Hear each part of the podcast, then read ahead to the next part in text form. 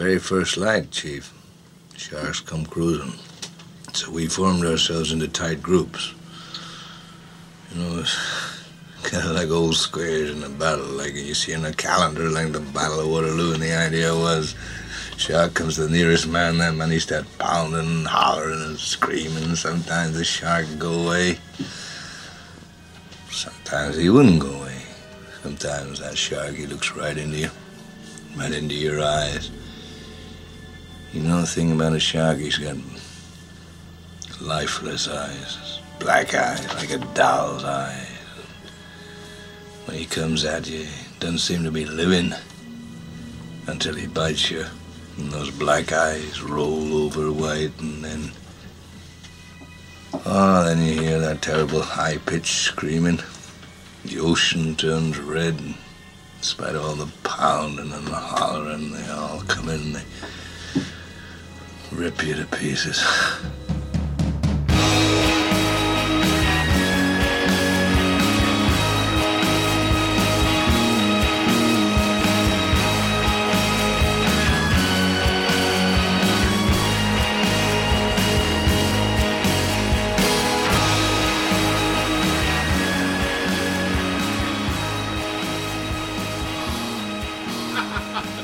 Hello there, and welcome to Pivotal Film. I'm Tom Nolan. And I'm Mario Ponzio, and we are filming, recording live from the Pivotal Film oven. Yeah, We have central air in here, and it does not get up to the second, uh, 150th floor. my mind keeps convincing itself that it feels something, but I know that I don't feel anything. really? I just know it. But I'm not. I'm okay with it. I don't really mind being hot. So it's just gonna be steamy. I wonder if you'll, they'll be able to hear it. The steam.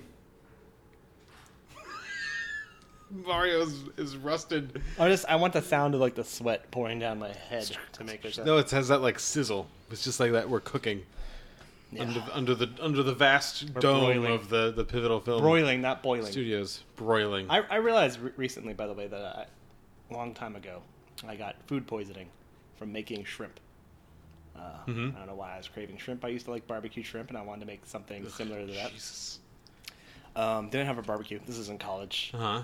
I read a recipe, and it, it said to broil it to get a oven based like sort of recipe, oven like an oven sort of style baking.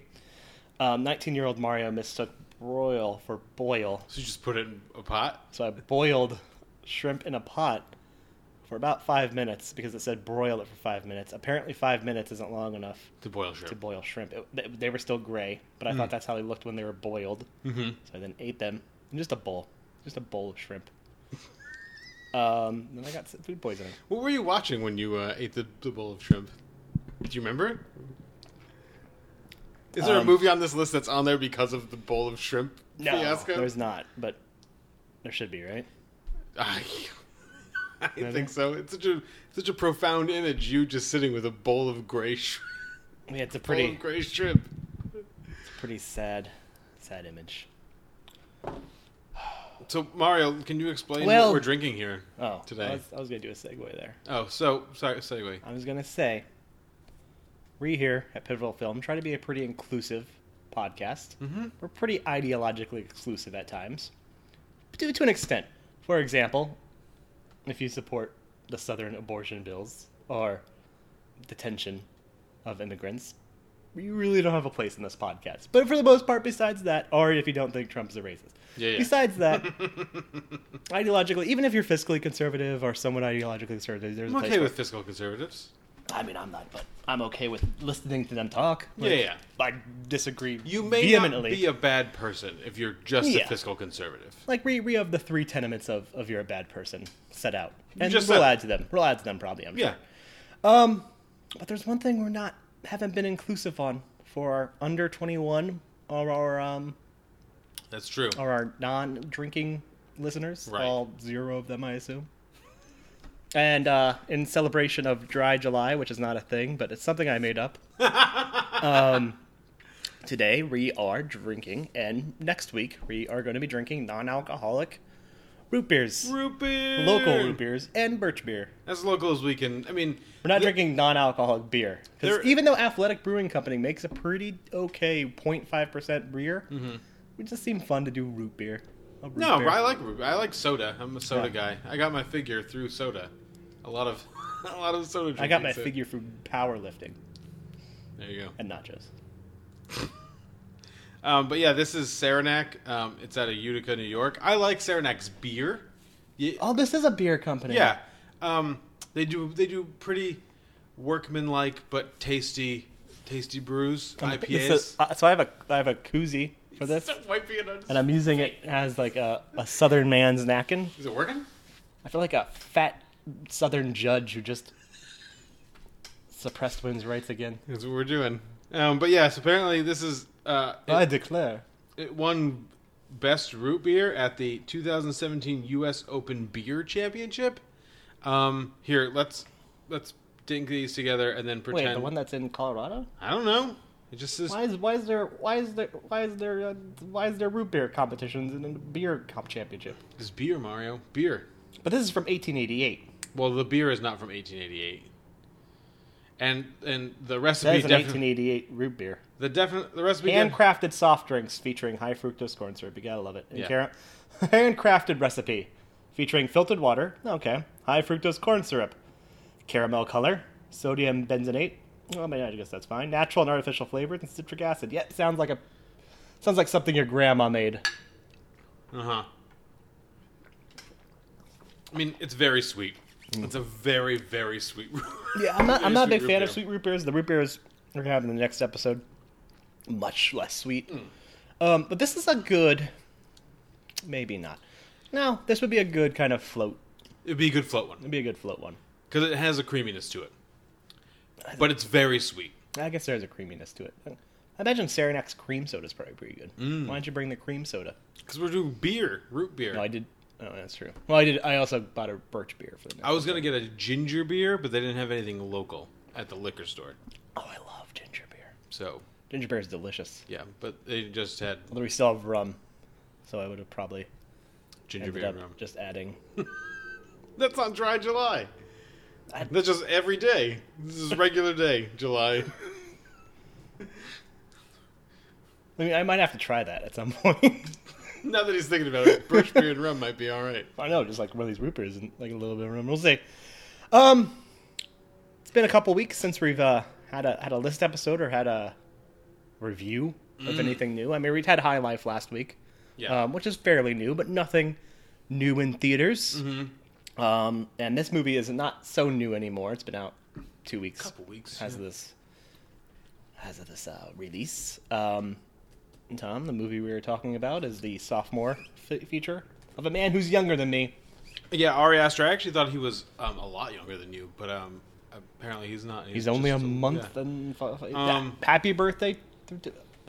I don't know what date. I don't know what date that's going to be. As of today, it's July sixteenth. So happy birthday yesterday, Ari Aster.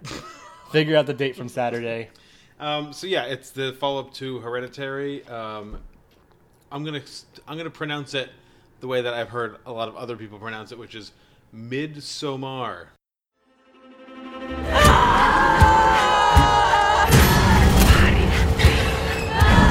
So we're just gonna ignore the bed.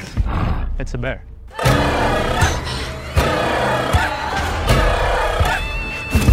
Dude, of all the things to let me sleep through.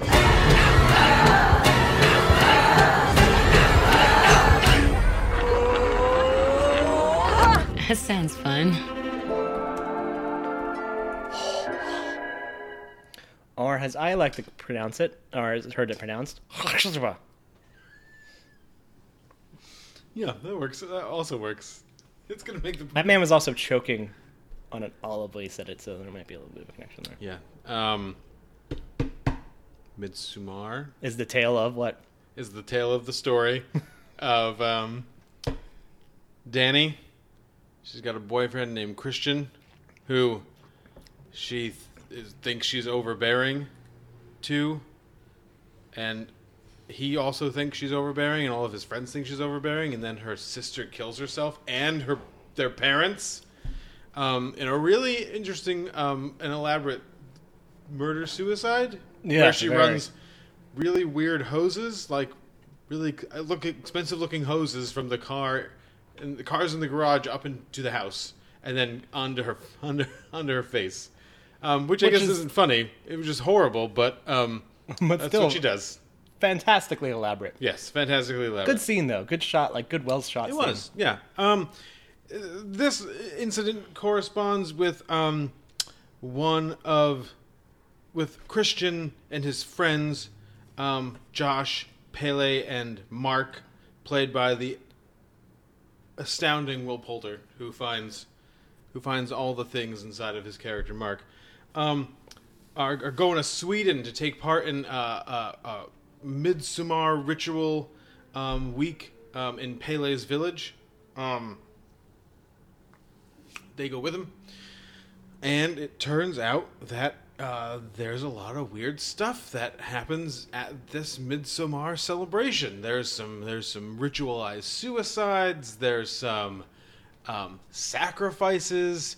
There's weird books made by children of incest. There's a bear in a cage. There's a bear in a cage. Did you see that uh, A24 video of Bear in the Cage song? No. Like when they were they released like 250 Bear in the Cage little toys. Oh, really? part of- pretty fun little. I feel like I It's heard that, but I feel like I didn't know that there was a song that Yeah. you know. It's, Um, it's pretty fun.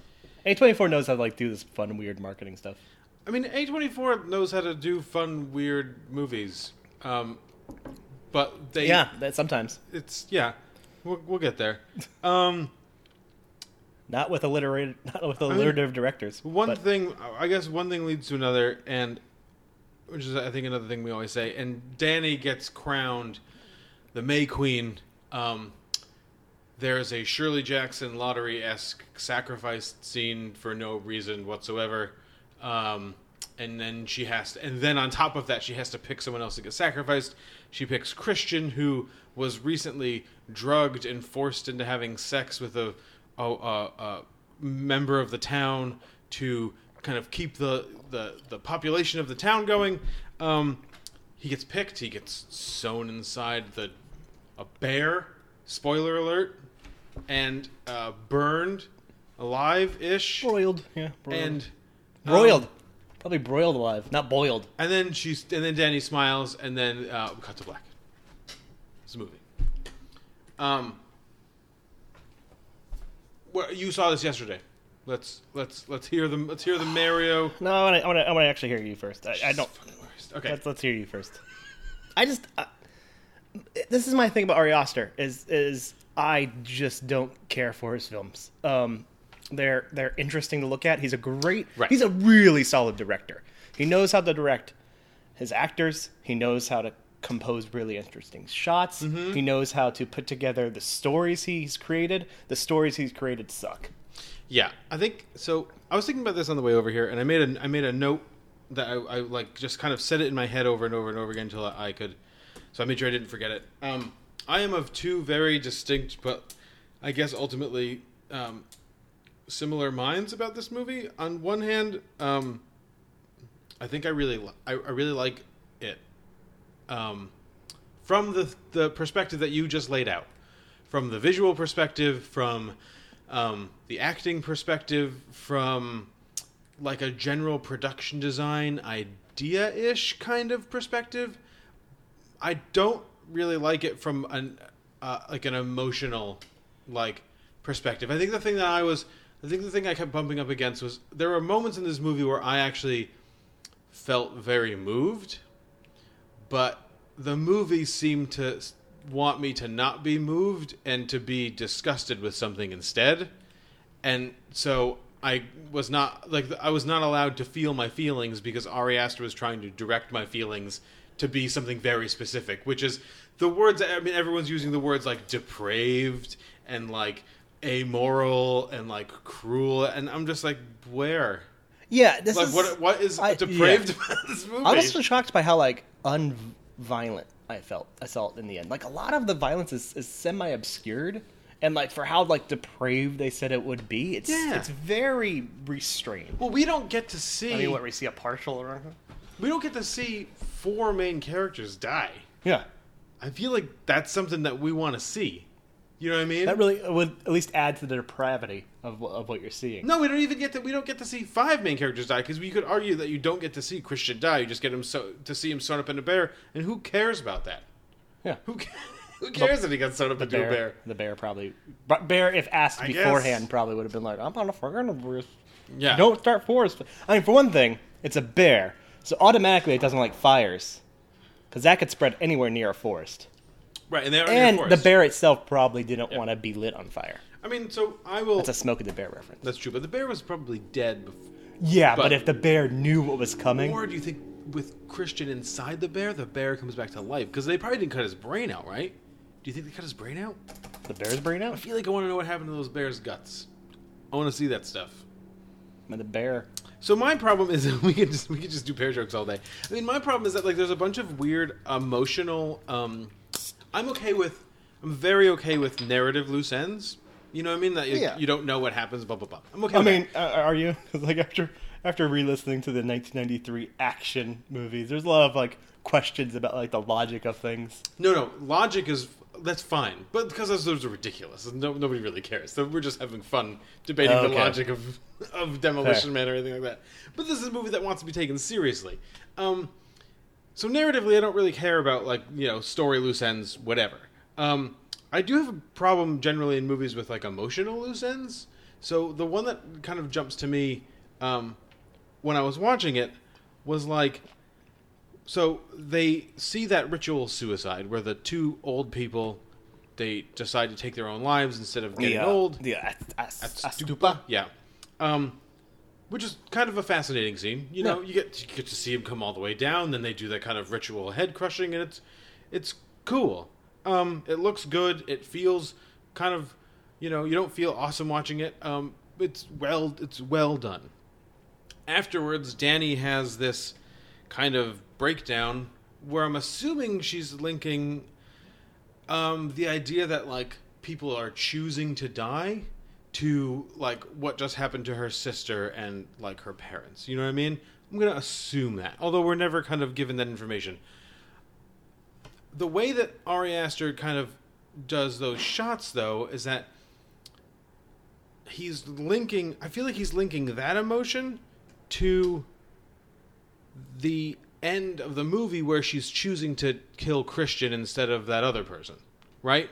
I'm not sure how one thing leads to another thing emotionally.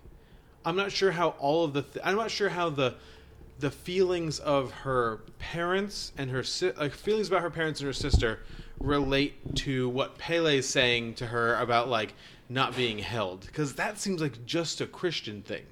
You know what I mean?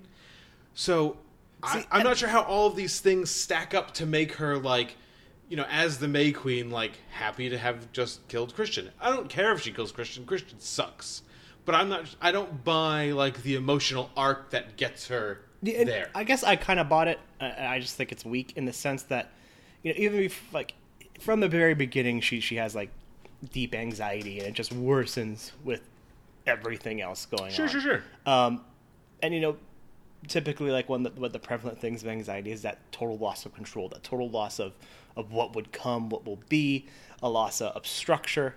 Um, and this provides her. And I think like the, the, the attempt at this feels like this is structure for her. Oh, I, I get that, but and I'm like not, I don't think she's laughing so much at like ha ha ha. I'm killing Christians. More like that is her fully giving up her old life Sure, sure, sure. and accepting now the structure. I'm totally- knowing now when she's gonna Right. die at 72. I'm totally- knowing that she's like in this world that is very delineated by what they do, what they have to do, what happens year to year, what happens every 90 Mm-hmm. years. You know, there's no need anymore to have this anxiety. There's no need to have this fear of the unexpected. It is delin- defined. Right. So my problem is that there's he's drawing um, parallel conclusions to that. He's drawing parallel conclusions to, or two. He's suggesting that there's two things, facts of her life that are moving on parallel tracks, and at some point they meet together with this kind of ending thing, and that's her relationship with Christian, and then this thing that happened with her parents, and that they're equally. The trauma is somehow equal and has somehow kind of blended into this like freeing feeling of like I'm totally in control of my I- experience now. I never got like that. That it was an even thing. I, I, I but I don't see the point of. I, I understand that she needs to get to a place where she's destroyed, but like I feel like it plays better if she's. I don't think she has to be destroyed to be like if he's just gaslighting her and stuff like that. If he's if that relationship is really fraught beyond like I think you need me too much and I think I need you too much and you think I need you too much and I don't want to do this but I kind of want to do this and like that kind of back and forth which is all their relationship is. The relationship is not a big deal. And they're both young enough where they seem like if they just ended it they would both be fine. You know what I mean? She would be in a vulnerable place because her family just died. But I, you know, Christian, eh, from a relationship standpoint, is not going to give her anything that like somebody else just couldn't give her. So apparently, she has zero friends other than Christian. She's just alone in this room for her I mean, whole Chris life. Pine seemed to be pretty into her before. That's true. That's true. He liked her a lot. He was all about that. He, he, he tried to get back to her in every way. Um, and then And they didn't man even really know each other very Kirk. well. Yeah, that guy was Kirk. Yeah. Um, so there's there's stuff like that in this movie that kind of that prevent me from feeling And- like really attached to it. And, maybe, And that's what- that's my problem with this. My problem with this, I think my biggest problem, and maybe it's just overwrought expectations, but so many people are calling this such a good like horror film to deal with like mental illness and like emotional emotionally rot and like feelings and whatnot. Yeah. Um, but it's not. And like I don't think it it is. feels like someone emulating, and this is my biggest problem, like Nicolas Roeg. Hmm. And like everything Ari Aster does, and even like Hereditary, just feels like he's really trying to be Nicolas Roeg. Hmm. Like, Don't Look Now is effortless in how well it conveys. Well, yeah, yeah, yeah, yeah. Like psychological trauma with a horror. Uh huh. You know, it's it's effortless, and even some even like uh, more minor horror movies, like even something like Jacob's Ladder or um the, the Canadian horror movie called Session Nine, do like Yeah, saw Session decently yeah. pretty like you know amateur in many ways Well, and, and, and still flawed, but like they they're they're doing it because they present horror and they present that emotion less as this kind of like major idealized thing. Instead of focusing so much on the story, Right. On, on on driving a narrative and focusing on your characters, which Ari Aster does, they focus on tense emotions. And horror, as a huge proponent of horror, huge fan of horror, horror works has a visceral thing. Has something that is, if it's going to tell an, a more, you know, nuanced and um, faceted message, it's got to do that through the way it presents the image, through you know the viscerality, through the tension, through you know, Right, you okay. present it in a way that is not. Bru- I don't want to say brutal because that makes Sure, like sure. No, but I violence, know but what you like, mean. but Yeah, like yeah. very brutish, very muscly. Well, we- Mandy, for example, Yeah. like this Well- movie that tries to fucking be Mandy, Right. That's what I'm Like, saying. Mandy does everything that's happening here better. yeah, but like you know, and you can talk about the drug images from Mandy, but that's not necessarily the truth. I think Mandy kind of like goes over the deep end, has an expression of of anger. You Hmm. know, Panos Cosmatos like really dives into that. Has you know um, Nicolas Cage's I can't remember the name off the top of my head right now. Uh, Nicolas Cage's character kind of like dwells into that anger. You get that that scene He of him on the fucking down, toilet, yeah. and you know you, you get that that first step of grief of just wrath and rage and that's expressed through how viscerally red everything Mm-hmm. Well, is after and that we talked a couple weeks ago when we, were, when we were doing the Claire Denis episode. We talked about like martyrs a little bit. You know what I mean? Where like the the horror of it is an emotional. That is an Yeah. emotional like fucking horror show.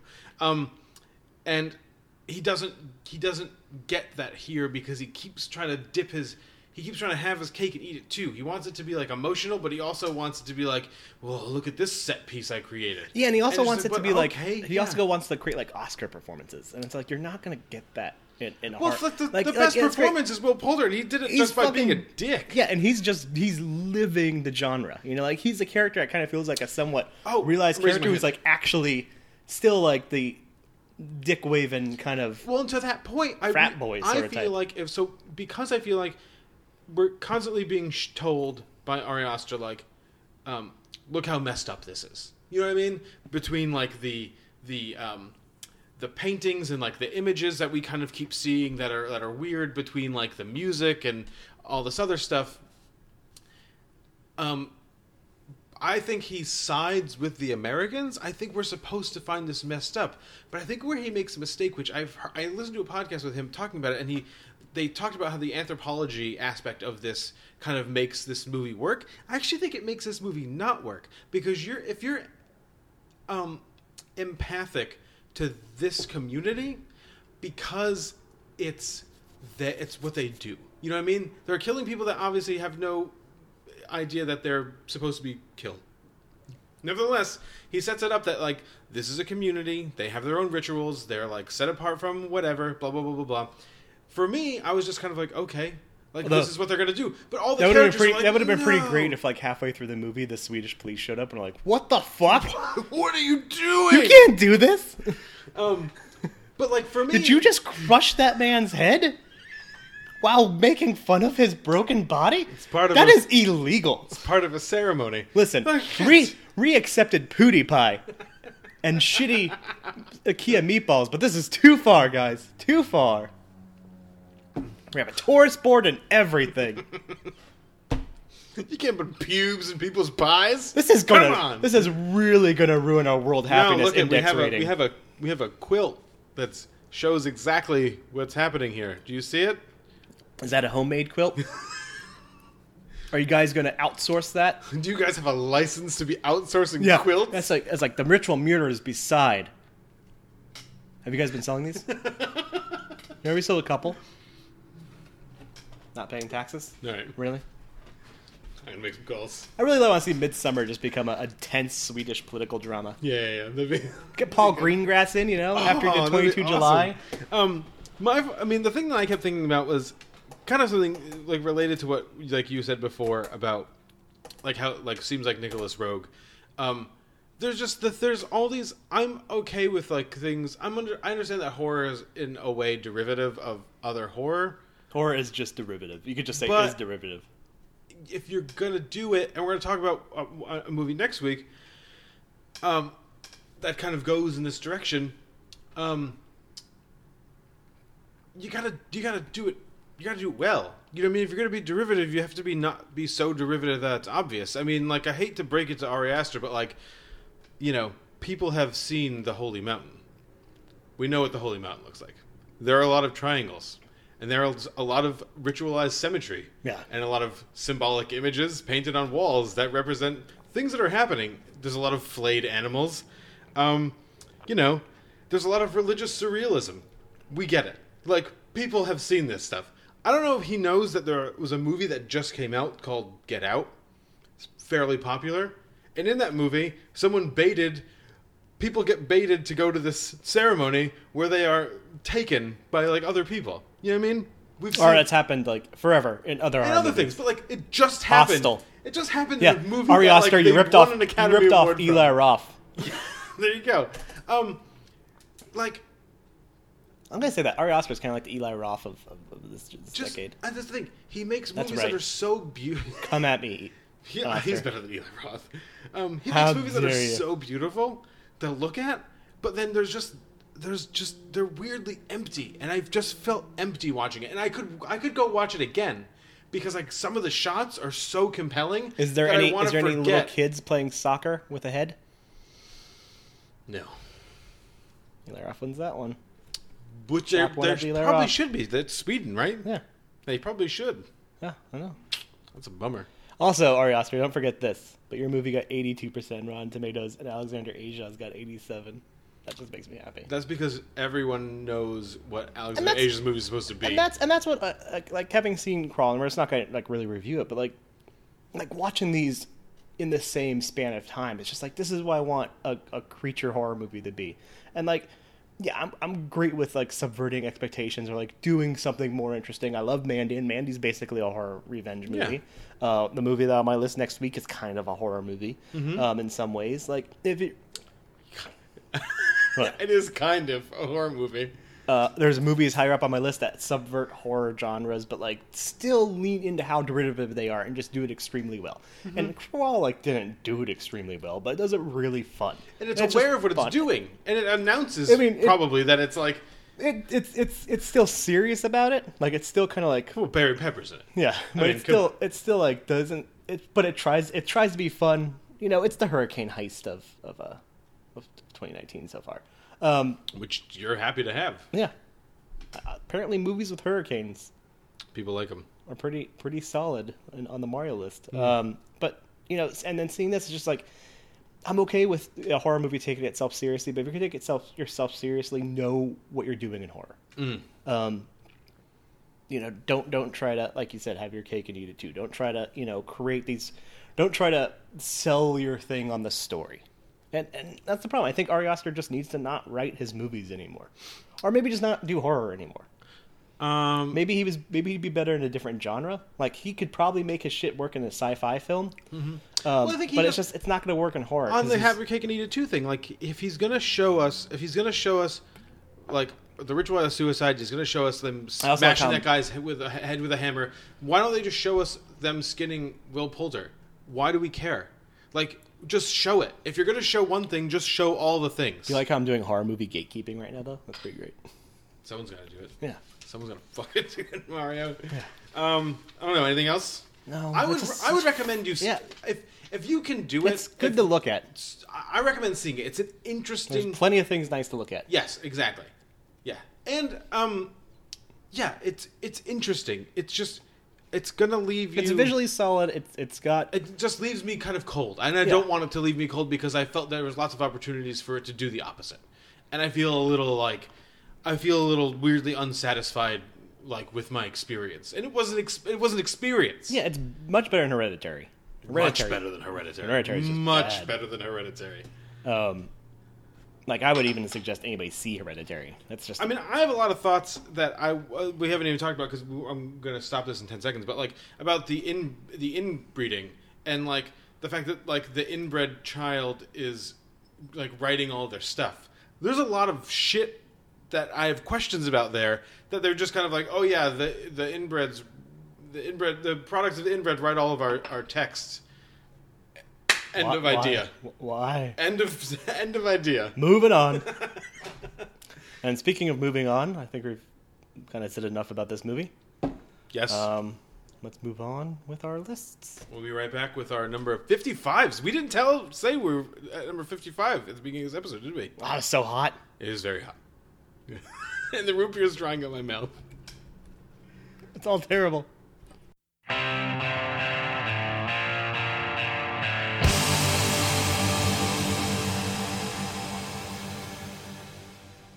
Well, this time Tom can't ruin it with his spoiler. His spoiler before he gets to it, like a real dick.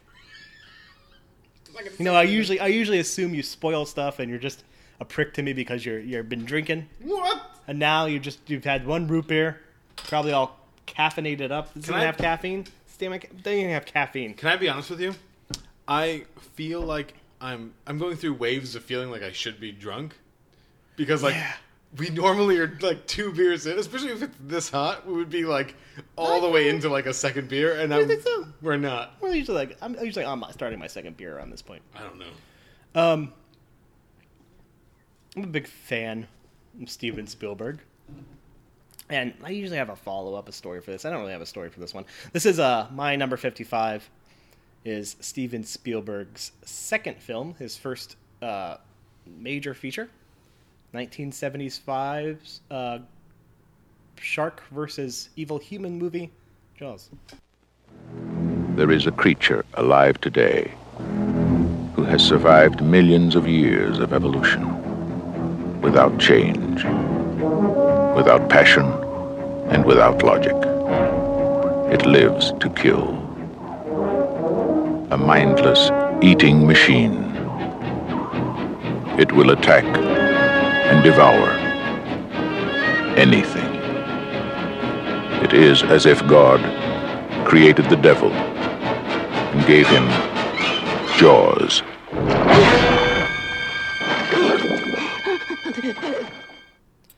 Off the coast of a quaint New England summer town, a shark is operating by its natural biological function to sustain upon food. And luckily, the season seems to be just the Bo Diggins full of food. It's minding its business, finding its prey. Then suddenly it sees a boat trafficked by three angry men throwing just weird tubs at it. They can't even probably see those tubs because I'm pretty sure sharks are colorblind. Mm. It's And the shark, seeing a new food source, maybe thinking he can fill his belly and then maybe find a mate and have a fun life. Uh huh. Attacks these these these men trying to get trying to eat him. And thinks he notices one of them. He, he's heard stories from his grandfather about the one that got away, and he thinks this might be that guy. Oh. He gets him. And he's really proud of himself in that moment. He he has avenged his grandfather's greatest miss. And then he, he accidentally bites a tube which thinks might be a mint. He's heard of these mints that these uh, these human prey have. Uh huh. And then he just gets blown up Yep. by this motherfucker. Wearing short shorts. He's not wearing short shorts then, but he wears short shorts in the sequel, and they are they are great. Roy Schneider's legs look awesome in Jaws too. Good job, Roy. I'm happy for Roy Schneider. He deserved this momentary time as a person that mattered. He had some other stuff going on in his life. Mhm. Like he was in he was in Marathon Man, Susan Sorcerer. 2010. He was the, wasn't he the lead in 2010, or was that was Lithgow the lead in 2010? No, he was the lead in 2010. John Lithgow was John Lithgow supported Roy Schneider. Oh, When Quaid is supporting you, yeah. Then you know you made it. Yep. Jaws is just just the movie. It's it's the one of the the big blockbusters, the few big blockbusters I really watch over and over and Mm-hmm. over again and enamored by. I know you call it boring. You're gonna call it boring. Spoiler alerts, because you spoil a lot of shit. Why? So I'm spoiling your opinion of this, but it just it works on all the right beats Uh huh. for me. No, I don't And disagree is- with you. This, this is going to be a hard movie to have a conversation. This is a movie that everyone's seen. I'm not going to talk about the, the fun little trivia of the troubled production because who fucking cares? Um, but I was so enamored by this that I would eventually read the Peter Benchley book, and it is hot fucking garbage. that book sucks. Yeah, no good. I never read it. Like the, it ends with with the shark being stabbed a lot, going up to to you know kill Brody, and then just got kind of just dies. Mm-hmm. And Hooper's like a real douchebag. And like, come on, like you know, smile you son of a bitch, blowing up. Much better ending than like a shark going like, I'm gonna get this fucking sheriff that's being cheated. I mean, if the shark had dialogue, that'd be pretty good. That would be awesome. Um, but this is just it's it's it's it's a quintessentially entertaining film, and it's one of those ones that like reading about the production's fun. It's it's one of those films where you know you don't you don't need to talk about some of the stuff that happened with it. You, do- you you're not moved by anything with it, but it's always been fun for me. Yeah. It's it's gory, especially for a PG. You get a nice little leg dropping down in full view with blood coming out of it. You get a kid becoming a fountain of blood. You know, you get a shark blowing the fuck up. I remember I was, I remember when they instituted the TV ratings, the TV PG and all that, TV Mm-hmm. Yeah. fourteen, and I, I don't. And I was watching this on TBS, and I'd watched it every year on TBS because they had it on the Fourth of July Mm-hmm. or like January. I think they did it on New Year's Day and, and the Fourth of July. I was watching it on New Year's Day, but they always edited it out when the shark blew up. And I'd always seen it on TV Why? because it was pretty graphic, apparently. And all of a sudden, I see the shark blow up, and I see all the blood and guts, and I'm like, Me and like that's a that's a moment me and my kids watched the shark blow up this morning. just over on repeat. No, I was just 10 hour- 10 hour looking for- YouTube I was looking for clips the to use for the uh, for you know the intro, and um, you know I just a guy just came over and like looking what I was doing. I was watching like this shark. He's like, "Oh, shark," and I was like, "Yeah, all right, fine." So we just I just showed him like a bunch of clips. Did he get excited when the shark blew up? he didn't mind. I, enjo- I told him I was like it was killing people. Did he want to eat that? Did They he want, do it. Did he want to eat the shark after that? No, he did not want to eat the shark. No. I wonder So- how shark meat tastes. Never had it. Swordfish is good.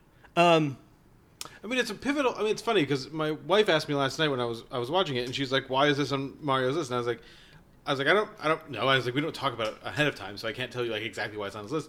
I was like, "But it, it is kind of like a pivotal film for like film. It's Yeah. so significant from a um, cultural standpoint, right, especially because Like it it's is Spielberg, the first blockbuster. It is the thing that makes Spielberg. right? It is. and all those things really is the matter a film that lot. like the emo the you know the beats of, of every sort of creature film that would follow, or even action films that would follow, where there's like a you know a a, a, great force versus everyone. You know, it follows those beats, and like like that's that works. But it's like this was the first one of those movies I saw. Well, especially because it came like it came out of like that new Hollywood stuff from like the late '60s and the early '70s, and then you have you have Jaws, and then you have Rocky, right? And then you have Star Wars, and then you have you know Neither of those films show up on my list. Raiders of the Lost Ark and Back to the Future and more Star Wars and more everything and uh, like you said a second Jaws movie and then Jaws 3D and you know um, and it's just kind of like a thing you gotta know about and I think it's interesting to watch now. It's interesting to watch it thinking of it as Spielberg's not it's obviously not his first movie but his first major movie and like where he would go after this because even like in Jaws he really likes his backlighting like for things that don't need to be backlit he's just doing it and but there's still he's Steven Spielberg so you get that really nice shot of Quint just standing on you know that whatever they call it, the balcony or where the barrels are kind of getting getting pulled off of or where he's gonna, where he's like shooting the harpoon Yeah. um, he's just standing there as the sun goes down. Like that's not a thing that you do in a normal shark movie. You know what I mean? even You talked about how- really beautiful scenes and in, in normal Hollywood shark. We even talked about how when Ben's head kind of pops out, you know, Spielberg wanted to get that, that timing down perfectly. So by his own money, he reshot that in his pool just to get the timing of the shot down. You know, he's, mm-hmm. he's always been like a master of timing. Well, not, not always. He's, he's lost it. But his early movies in the 80s and 90s kind of had that, that timing down perfectly of when to reveal and when to show and when to do Yeah. these moments of just like these like pops. And I feel like my problem with Jaws has always kind of been too that those things aren't. Um, it's hard to reconcile like the filmmaking with like some of the aspects of the film, like the stupid aspects of the film, like the whole reason why there's anyone at a beach to begin with, like to get eaten by a shark, because the mayor of Amity doesn't want to close the beach because it's Fourth of July and tourists spend a lot of money. It's like, okay, but people just got eaten by a shark. And not a lot of people. There's like hundreds of thousands, hundreds of thousands. Or when he tells that, beach. oh, he tells that old guy to get in the water, and he brings like his whole family into the water. I was like, what is this about? I love that that dude brings his whole family. And in. they just look so sad about it. Like, okay, and then oh, everyone's like, oh, okay, maybe I guess maybe it must be they're se- right. they're probably set. He's pr- that man's probably seventy two. But here's the question, Mario: It's Why does it it's matter? the stupa. They're all there, right? They're all on the beach. Why does it matter if anyone's in the water? Yeah, I always wondered that. Actually, I What was like, difference does it make? why do they have to get in the water? It's like they're spending money. It's like they're not okay. So maybe the boating industry is not going to make as much money that summer. There's not going to be nobody ba- buying longboards. Were Maybe. Longboards around back then? Probably not. I assume. I don't know. I didn't see any. But um, that's I mean, and all that stuff has always clouded my my feelings about Jaws, and the fact that like I I really like Steven Spielberg a lot. Um, but he's he is still Steven Spielberg. So like I don't like the John Williams score is obviously very famous, but the da, da, da, the thing that people I feel like tend to forget is I believe that score is actually the high seas buccaneer shanty song that like is playing when they're they're shooting like Jaws and is playing at the end while like Oh I love that. Oh it's so like treacly and It's so like silly goofy. It's No, silly. it's the goofiest thing in the world but yeah. I think it works. It, It works how silly it is. It's just fun. Even those moments of fun. but I feel like it does, it's not really fun anymore after like Quint just got eaten and like your boat is sinking but they're still playing like the high seas adventure song when he's climbing to uh, up that mast Because he's got he's he's gotta he's gotta believe. Well, that's what- he's that's- gotta believe. He's gotta blow up Bruce. That's what we know now is that Spielberg is never going to let either of those guys that are still alive on that boat die. It's never going to happen. I always So we get the high seas adventure song because it's just that bullet that he, even though he can't see what the hell he's shooting at, because just a chaos of white foam at the head of that shark. He gets it. it's a magic bullet It is. It's got to be. Yeah. fired from the grassy knoll. Um, and but there's there's things, but there's also that there was a part following that I like though, where like just he asks like, where Hooper goes Quint, after as they're laughing and Brody and Brody just goes like shakes his head. No. He doesn't say no. He just He does say no. no. No, he just goes like, he just like silently closes his head. I think he says no. I'm pretty positive he just goes. I thought he said no. No, he just silently shakes his head. All right. Well, now I'm silent. Yeah, maybe you didn't even watch this movie. Yet. I did. I watched it last night. I don't think you ever watched this movie. Or maybe he just was like, ah. He just like sings the sound, but I'm almost positive he doesn't say no. Nah, dude. He's like, nah, motherfucker, got eaten. No dice. And he cried out. That Quint cried out while he was being. He even take it silently. and then his mouth explodes. There's blood. And that shark's loose teeth bite into him. Vato turned into a fountain of blood, as my friend Christian Bale would say.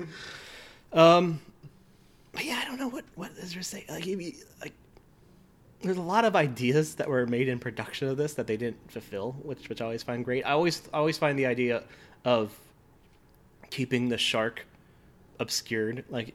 Obviously, a lot of that probably due to the production was a great idea. Uh-huh. Like Yeah, yeah. early early storyboards had a scene where um, I can't remember where I, where I saw this, but an early storyboard had a scene where the shark leaps out of the water to Mm-hmm. bite off a man's head on a boat and then jump back in, which you know would have been great. And I think it's later done in Lake Placid to an extent. Uh, A Mm. man leans over a boat and Uh, the, and the alligator Bites his um, head off. or is it that crocodile in- Lake Placid? I can't remember. It's a crocagator, I think. Yeah, it's one of those sci-fi original monsters. Yeah. But uh, but yeah, and like, but it was gonna be a fully revealed shark within like the first 3rd That's- I think it's great that they didn't do that. You know. No, that the shark's like really well. slowly revealed throughout the film. Especially because by then you don't care that the shark looks weird. So like it looks like a shark, but its teeth are also flopping around in its mouth. Yeah. So like you don't I mean, care it's about better that than because in it's Jaws. been very tense. It's better in. Jaws too when the shark goes to to eat Hooper's. It's not Hooper. Uh, goes to eat Brody's son, and its jaw literally completely dislocates. And it has gums. It has human gums. Yeah. Like, the teeth are just jammed into human gums. Yeah, I love it. Oh, those those Jaws sequels are, are terrible. Except for Jaws Revenge. That's that's a monument of filmmaking. Which one is that? Where, how, That's when- Michael Caine, Mario Van oh, Peebles. Oh yeah, I didn't see that, but I remember Michael Caine was in a Jaws movie. Tremendous. It's a three-time Oscar winner. The one for Best Picture. Three years in a row. I believe it. But yeah, no, this is just it is a movie that that has to be watched. Yeah, you kind of got to see Jaws. I mean, that's the thing. I think it's. I just think it's so dull until like kind of the end of the movie, um, until the Indianapolis scene. I I'm kind of just like, oh my god, all right, enough with the everything.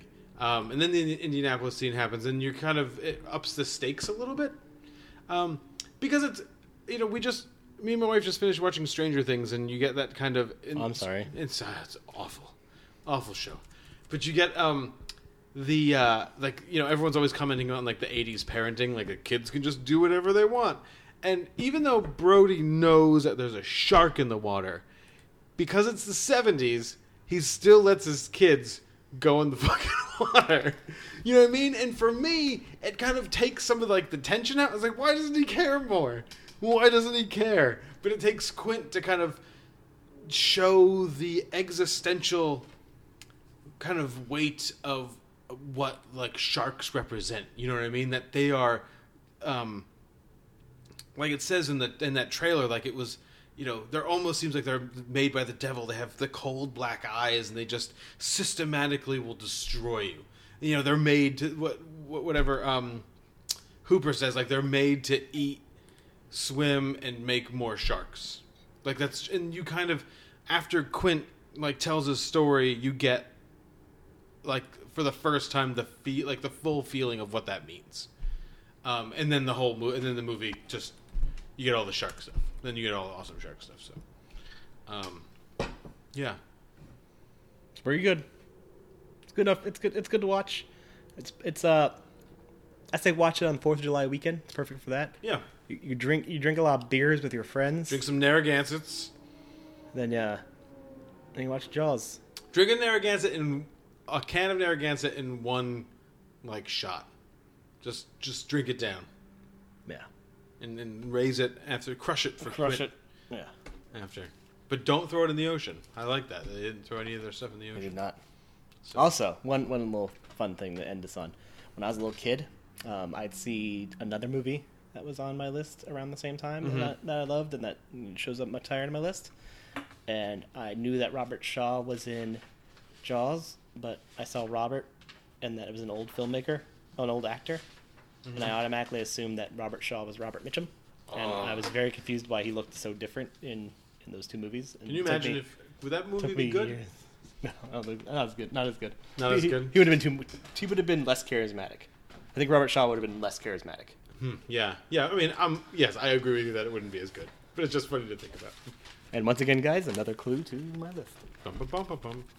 Um, all right, so we will be right back with mine. Is that anything else? No, You want to give it. another clue? No.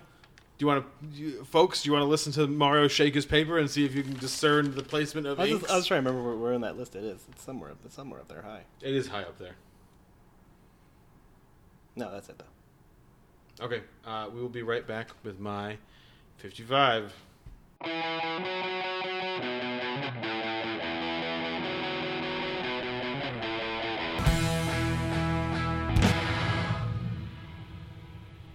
Welcome back. um, and my number 55 this week um, is another French movie. You, you all just got done listening to me and Mario talk for almost three hours about uh, the films of Claire Denis. We're gonna stay in we're gonna stay in France. And well, we're gonna do a little bit differently. Um, my number fifty-five is uh, Chris Marker's 1962 short film, short science fiction film called La Jetée. Um, Picture book, basically. Kind of. Um, it is told using a, a, a narration and then largely still photography. So instead of, um, you know, showing this like a normal movie, um, it is just a series of, of pictures, except for one instance, one really magical instance where um, the the picture moves and um, you almost don't know if it's moving or not. Like it's it's almost like it's playing a trick on your eye because you just watched like 16 minutes um, of still photography, just kind of you know you getting the movement from the shifting of the pictures. Um, and then and then this woman's eyes start fluttering, and it seems like you are kind of making it up, or you have epilepsy or something. Um, the movie is 28 minutes long. It is um, and told only it's in black and white. Um, some very um,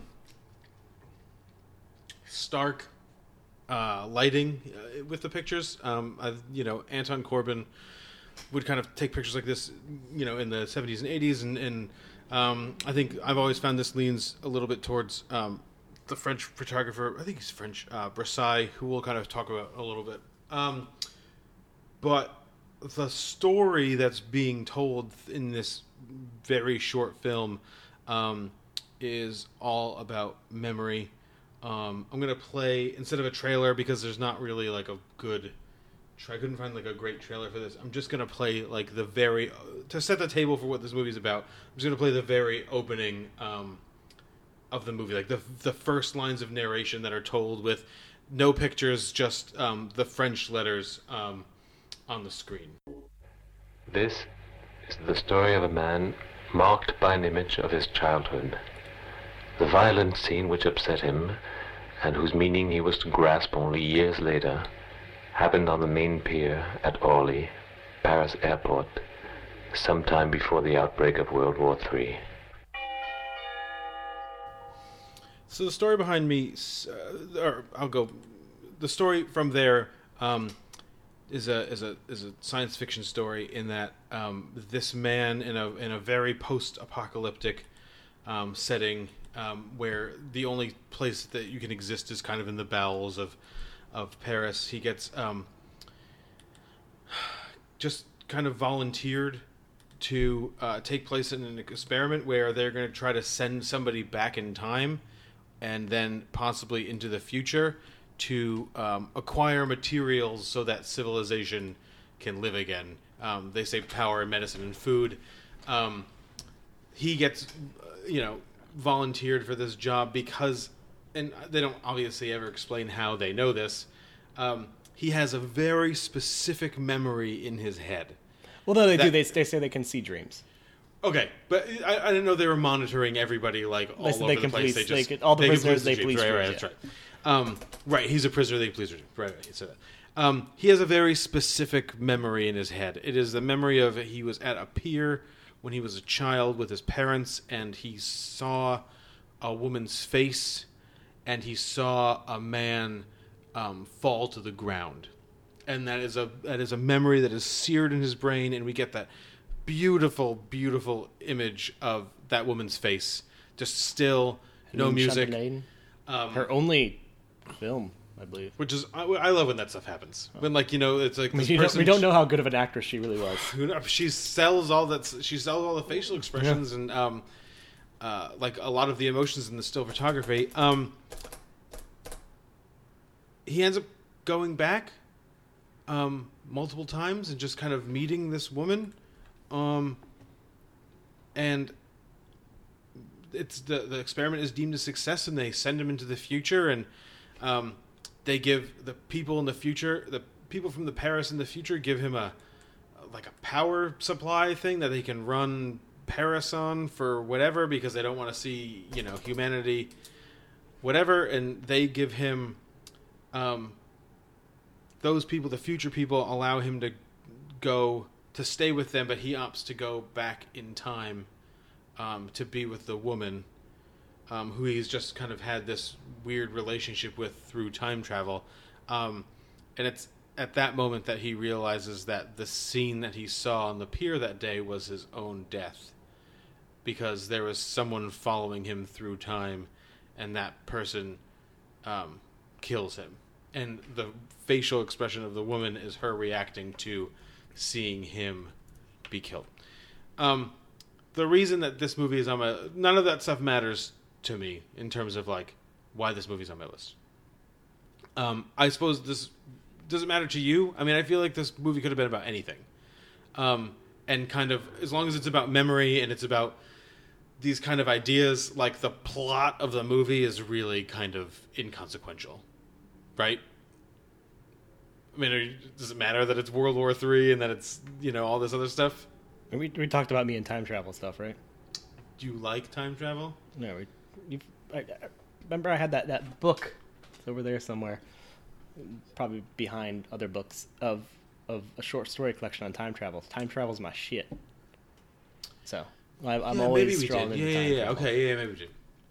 World Um, War Three stuff, no, but time travel stuff, Well, which plays into the memories. But like so- the, the aspect of it is is mostly about the the idea of memories and, and nostalgia and everything. So the reason there's two reasons that this is on my list. One, and this is going to come up next week also. The idea of um, f- refinding things and then reconsidering them. So I saw this. I first saw this movie. This is a Criterion movie. I got it when it came out because I was just so drawn to the description of it and to um, its cover. It has a really beautiful cover. It's packaged with um, uh, Chris Marker's documentary from 1983 um, called Sans Soleil, um, which I also it's which is fine. But there's another movie on my list that we're going to talk about much later that does everything that Sans Soleil does times a million. Um, that blows my fucking mind. So Sans Soleil is fine. It's just not my this is not my jam. Um, but there's aspects. I was blown away by this movie when I saw it. So much so that we're going to talk about something. Um,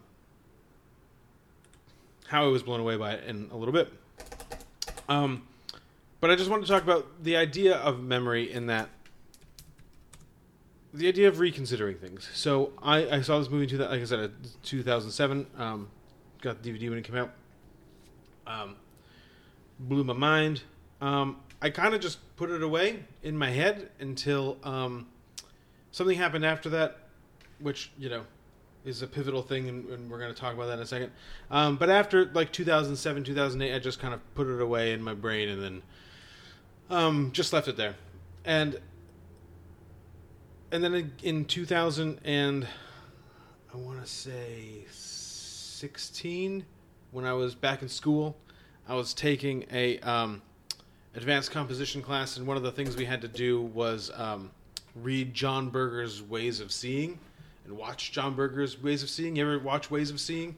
It's like a it's like a it's like a special. It's like a book and then like a television special from the 70s by this like art critic, novelist, all around amazing guy, um, John Berger. Um, and he talks about the way that we perceive art and how the way that we perceive art, like how that can tell us things about the way that we kind of see the world. And one of the things about his his one of the things in ways of seeing is he talks about context and how context clues can change really change the way that you perceive um, you know the things that you look at and i immediately went back to La Jetée and all of those really um, breathtaking shots of those dilapidated buildings and like the wreckage uh, from what I'm assuming is World War II. Um, France in World War II, those bombed out buildings and the rubble and all this other stuff, but presented with the context that we get it in La Jetée, with the idea that it's World War III, you just kind of you don't you just play along with it. You know what I mean? You just you just go with it. Um, obviously he didn't he didn't blow up a bunch of France to take a bunch of pictures of it so he could make a 28 minute short film. He's using other things. It's almost collage like, you know what I mean? Are you sure? I'm I'm ass- I'm assuming he didn't, but I pretty- suppose you can we can awesome. never know. Um, I'm actually also not 100 percent sure what those pictures are from. Those pictures could be anything. I just know they're not from like 1963. They're not fresh pictures that he just took um, to make this movie. It's it's they're inserted there in context, and it changes our perception of what those pictures are. This goes further a couple years later when I really got into uh, the writing of Geoff Dyer, who we've talked about on this um, podcast a bunch in regards to Stalker.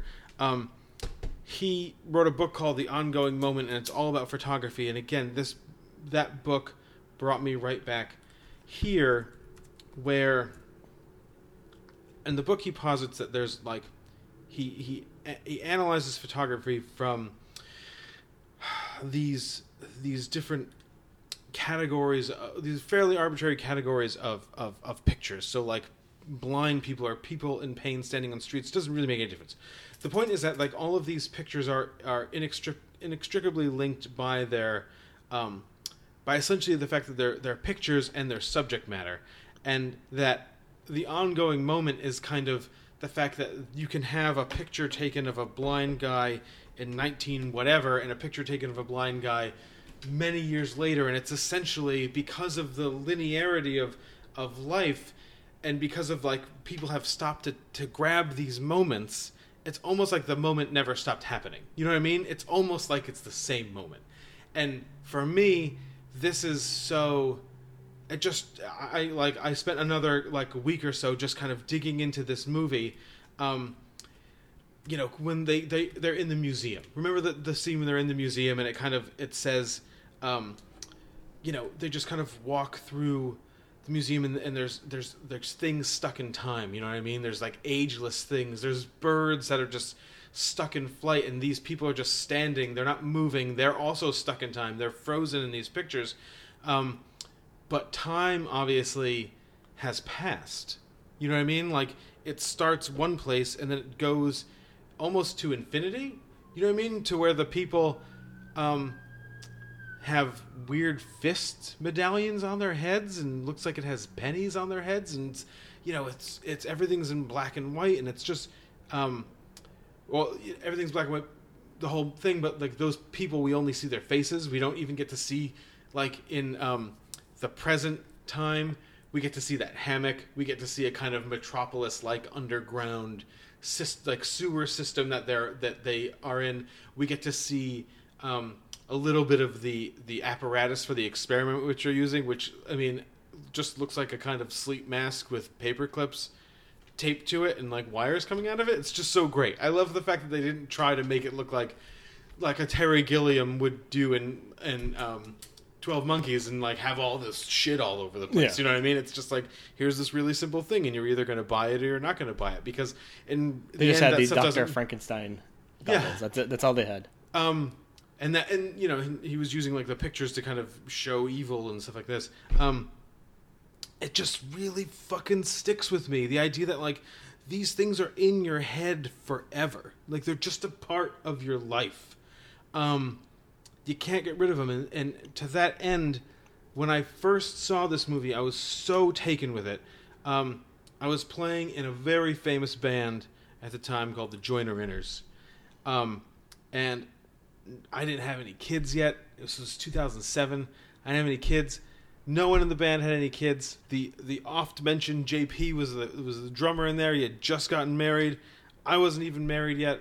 Um, you know, we would just go to the, our buddy Andrew's house every like a couple times a week, and we would get a couple thirty racks of Pabst, and we would just play the greatest rock and roll music that anyone had ever heard. We assumed, um, and there was a there was a uh, an electrical box down there, and it was and it was just said Federal Station on it. I don't know why it said Federal Station, but it did. And they had a song they had called it Federal Station, and it had no words. And I wrote words to it, and I just wrote it about this idea. You know what I mean? That like, because at the time it was like the most important thing. It was like the best thing in my life. Um, and that could be bad and it was just so it was just it was just the best and i just assumed that like all this if all this stuff goes away one day like i would just kind of focus on this federal station box this is what happens in the song and i could just go back to playing in this band in this really fucking hot basement hotter than it is in here um, with way more with may, way more cans of of Pabst and shavers laying around i guarantee you um, just just playing fucking music, man. And that's and that's the beauty of La Jetée for me is all in that idea of memory. You know what I mean? Like um the narrator says at one point, nothing tells memories from ordinary moments. Uh, only afterwards do they claim remembrance on account of their scars. Um, you know what I mean? And it's it's scars are are are I think there's a connotation that they're always bad, but I think there's also just the knowledge that it's just something that you're just going to live with forever. You know what I mean? It's a mark that you're always going to have. Um, and but like the beauty of that is that you're going to be able to kind of reconsider it. You're going to be able to recontextualize it, and I think that's what is going on here with the guy going to meet that woman like over and over and over again and but like her life keeps going on but he keeps joining it at various intervals and she just kind of has to accept it. So he they both The have- ghost. yeah they both have to kind of confront that recontextualization every time he just shows up in her life. Um it's just it's like an it's an endlessly fascinating movie especially for one that's told all in pictures and is 28 minutes long. And some of that 28 minutes is credits and a shot of a of a of a pier i don't know that's i mean i just i just i find it so fascinating I find the aspect uh, I, I find this eminently interesting as well, but but for the reasons by which you say it's not interesting, um, which is which is the story. Oh, yeah, and, yeah. and and the, the narrative structure of it all. Um, I'd seen there's a there's another film very similar to it comes out in uh, 1971, also a short feature by Hollis Frampton, Mhm. Nostalgia. I don't know if you've ever seen that. Um, literally just pictures on a burner being slowly burned from Hmm. Hollis Frampton's life while, Mhm. while somebody narrates like the temporality of memory, and and you know the it's extremely avant-garde, but it's it's it's just about you know those, those fragments, those those remembrances lost, and this this does that too. You know, like like the idea of presenting images, Uh-huh. and this predates it is is about the the how images or what you see might necessarily be true, or how you narrate, or the narratives, or you should say, I should say, you create around it, um, are created by the present you. You know, Uh-huh. like that's when he talks about like the mind of the people breaking because they can no longer accept. Like, it is the um, uh, the as as he says, um, to wake up in another age meant to be born again as an adult. The shock would be too great. Mhm. You know, the, the present self, seeing these past images, would take those images, would take those moments with the knowledge of the future, not necessarily what would come, but the Mm. but the maturity of the future, and and the remembrance of of what those moments were, and how incorrect that would Mhm. would be an existential just destruction. Yeah. And you know, like French existentialism is, is a part of this movement. And that's interesting and it works. But for me, it's the fact that this film and and the the entire text of the film is is written out. Uh-huh. Is a, just a magnificent short story. You don't need even need the images. The images help. The images really work to tell the narrative, especially during the museum scene, Mhm. where um, you know there, there's that long span of like three or four minute, minutes um, where you don't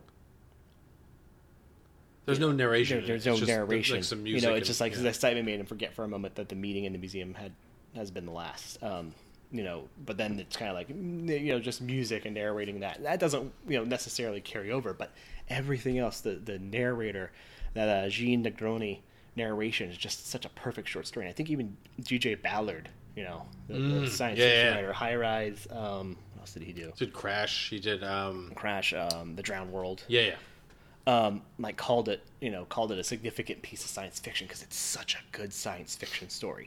Just putting this story on paper and selling it as such is is fantastic, and, and, and the inspiration it's had. Um, you know, on Twelve Monkeys, you know, um, Twelve Monkeys is is written by um, David and Janet Peoples. Uh, David Peoples um, wrote Blade Runner you know, and you get that that that fractured idea of memories, you know, in that, you know, and, and Twelve Monkeys is one hundred percent a love letter through and through to um, to La Jetée, and and you know just the influence it has on modern science fiction. This is this isn't a penultimate like just the, the ultimate kind of science fiction. And I'm pissed I didn't know about it until now. Um, and reading just more about it, I found out that, that it was commonly presented as a double bill with a With- movie I've always really liked because it's a really solid piece of minimalist science fiction. Um, being uh, Jean Luc Godard's Alphaville. Mm, I didn't know that. That's Yeah, interesting. It was often presented as a as a double feature with that, and so like those two films together. Can Mm. you imagine that? Just like so minimalist science fiction with such high ideas. You know, you get the the Orwellian newspeak Well, yeah, prevalent because throughout Alphaville, and Alphaville would go on to influence things like Dark City, which Mm-hmm. is a movie that I still wonder why I didn't make my list. I just we- we've talked about this before. I, for some reason, I couldn't justify putting Dark City on my list, but with as much as I talk about it, maybe I made a mistake there. Um, you know, and, and just those two together. I'm a big like the, the entire idea of, of the manipulation of time, the the manipulation of memory, Right. um, is such a prevalent aspect of, of my interest in science fiction. I'm not typically a big science fiction guy, Right. but these films so ideally capture that by not even using sets, not even using the supposition or, or the, the, the, the, the, the presumption, I should say, the presumption of, of creating grandiose sets, of creating, uh, you know, the Ridley Scott Blade Runner set. Uh, the or even like the set Solaris the stuff. Solaris, Yeah. or you know, even something like High Life, which we talked about, even just being a, a set itself. You can Right. see it's very obviously a set, but still has some sort of um, visual aspect to it. Alphaville doesn't use sets. Alphaville literally just used an electric company building in order to look futuristic. Yeah, the This- brilliance of those movies is of these movies is that they think of they're considering the consequences of of the science fiction before they like design the like the sets. You know what I mean? They're not like they're not building the idea around like some grand vision of what it's going to look like. They're building what it's going to look like around the what's n- needed to convey an idea which is just in in uh, is just you know like I said a sleep mask with paper clips and wires. It looks like you know what I mean, and a in a uh, a kind of wooden hammock structure, and some pain, As as much pained faces as you can make. That's what you need to do science fiction properly. Um, I think I think that's the thing. I uh, we talked, you know, com- contrasting with something like Midsommar and, and what horror needs. Horror is about viscerality. Horror is about the the images and the manipulation of the images or the manipulation of editing. Um, and to me, science fiction is is the composite of that, where science fiction is story first. Uh, science fiction is drawn by by what you're doing narratively. Like you're creating a lot of these high concepts, but you're doing that best based upon the story you're telling. One of my favorite and just most horrific um, science fiction horror short stories is uh, Harlan Ellison's "I Have No Mouth and I Must Scream." Terrifying story, um, but that just takes place in this endless sort of complex. You know, there, there's no no sort of a, new- uh, you know, nothing intricate about it. You know, it's just a supercomputer torturing these people endlessly. Um, yeah, so there's not much to it. I like how you just described it: a supercomputer torturing these people endlessly. And that's all. That's what it's about. Um, you know, science fiction's best when it's when it reduces that. You know, and this La Jetée, like as I said, works without the images. You know, it is it is a brilliant piece of science fiction when you even remove the thrills the thrills of it, and the thrills work to to a great extent in terms of uh, of selling the emotional affect of the relationship between the man and the woman.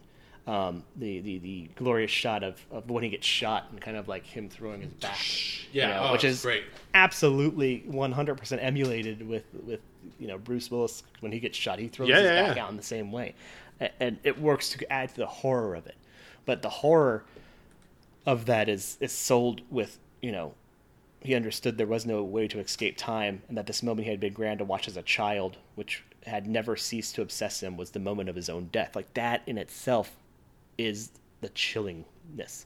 Like the images help to create a, a- dual layered kind of horror to it or or, or you know so it goes sort of billy pilgrim cyclic nature to it all. Yeah.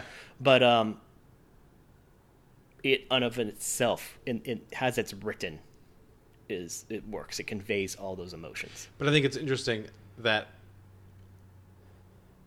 it's doing its job in the exact manner that it is doing its job in me, in the sense that like I've held on to some of the. I can go back to it because of some of those images. Yeah, You know no, I mean? no, I'm not- I'm not- Which I'm is- not spraying oh, the images at oh, all. not, not, I'm- I don't think Yeah. you are. I just think it's like it's like a weirdly fascinating. I think like, think 28 that's a pe- sign- minute piece of filmmaking where it's just it's uh, like a. So many of these things are just here. but that's a sign of an doing. exceptional film right Yeah. an exceptional film when it you know the only thing that doesn't work is maybe it's it's shot composition in the sense of moving a camera 'cause Yeah, it doesn't yeah. need to. But actually no even the shot composition works. It's the picture composition you know but um the, the sign of a great film is something that can you know of, of a near perfect film. I'd call this a near perfect film is something that can i mean i kind of rolled my eyes. I was like a 28 minute french experimental because we had talked about like, oh, we're not going to do short. Like you had assumed we weren't doing short movies. I was like, I kind of can't make my list without putting this movie on it. Like it just, coulda- we could have told me I could put and Angelo on. well, you just did your list, and I just piggybacked off your list without. I, you were just like, I made a short list of hundred movies, and I was like, oh, I'm going to make my list of hundred movies. Um, but no, the sign of, of a truly perfect film is something that can that a hundred people can look at and come away with a hundred different things. And Mm-hmm. this is that type of film. I think you could come away with a hundred different. Th- I think you could come away with being mesmerized by the performances that are done in still images. You know, Mm-hmm. um, it's it's just a fantastic piece, Mm. and should be watched in a double bill with Al- Alphaville. yeah, do that, do that. Have you and seen Alphaville? And yeah, yeah, yeah. Alphaville's and it's on the. Um, I think Alphaville on Criterion Channel? I don't think it's not on Criterion. It's so it's a Criterion It's a film, Criter- but I don't know if it's on the channel. I haven't. I haven't checked. Yeah, I'll look and see if Alphaville's on it. Um, La Jetée is not on it. It is. It is. Is it on the Yep. Criterion Channel? Oh, it's also on YouTube. It is on YouTube a, on a, a number of times. Yeah, with English stuff if you need. Um, I watched it on YouTube. I didn't realize it was on the Criterion Channel. no, I was gonna watch it on YouTube until I realized it was on the Criterion channel. So I, I, I looked like last week and I didn't see it. Mm-hmm. it's there. I watched it on the Criterion channel. Did they just add it? I don't know. Why do I, why can't I find the search? Well, because it says search. I usually look for it. no, there's just a interview with with La Jetée on the Criterion Channel. I watched it there. If you go on the thing, it's unless they put it on for a day and then pulled it off. What's it, Chris Chris Marker, right? Mm-hmm.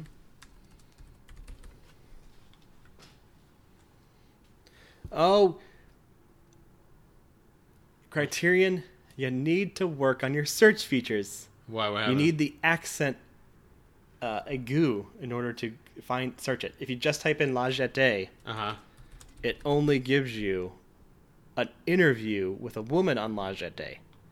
But if you type in without the accent aigu, but if you type in Chris Marker, second thing there, La Jetée. Oh, Chris Marker movies on here too. I hope you're set. Soleil, Sunday in Peking, From Siberia, Junkopia. Yeah, that's weird. Alphaville is not on the Criterion Channel. It's not No. weird. So to, to, to conclude, I guess Criterion Channel, work on your search features, guys. Uh, yes, I mean they have that problem too. With um, one thing I don't like about the Criterion website is that they have um, all of their, you know, they have all the movies listed by spine number, but not necessarily when they were released. And I think that's probably become very difficult because they've they been a released bunch of now Agnes multiple Varda times. movies. Are these new? No, they've been there forever. Because they just released an Agnes Varda collection. Is that like a new? year, no, maybe a year ago, year and a half ago. When I, I bet you when I look up Agnes Varda. Oh no. That's that's that's my bad. If you have any other questions about how Criterion Channel works, um, you can Ask Tom apparently because I cannot use the search feature. um, you can uh, email us at pivotalfilmpodcast at gmail.com. Um, or you can take a picture of yourself um, doing it right and you can post it to um, Twitter to the Twitter. dot com slash film pivotal. I'm much better at that when I've drank. Remembering that it's backwards. I'm very confused by the not drinking. Um, or you can go to I Pivotal am not sure I can drive. Be swerving. I don't drive. I don't drive when I drink, guys. Don't don't do that. We would not listen. That's the fourth one. Drunk drivers can't give us opinions either, Yeah, agreed. unless you stop drunk drunk driving and Right. tell us how you don't. Do You it also uh, the fifth one should be if you are driving while looking at our website pivotalfilm.com.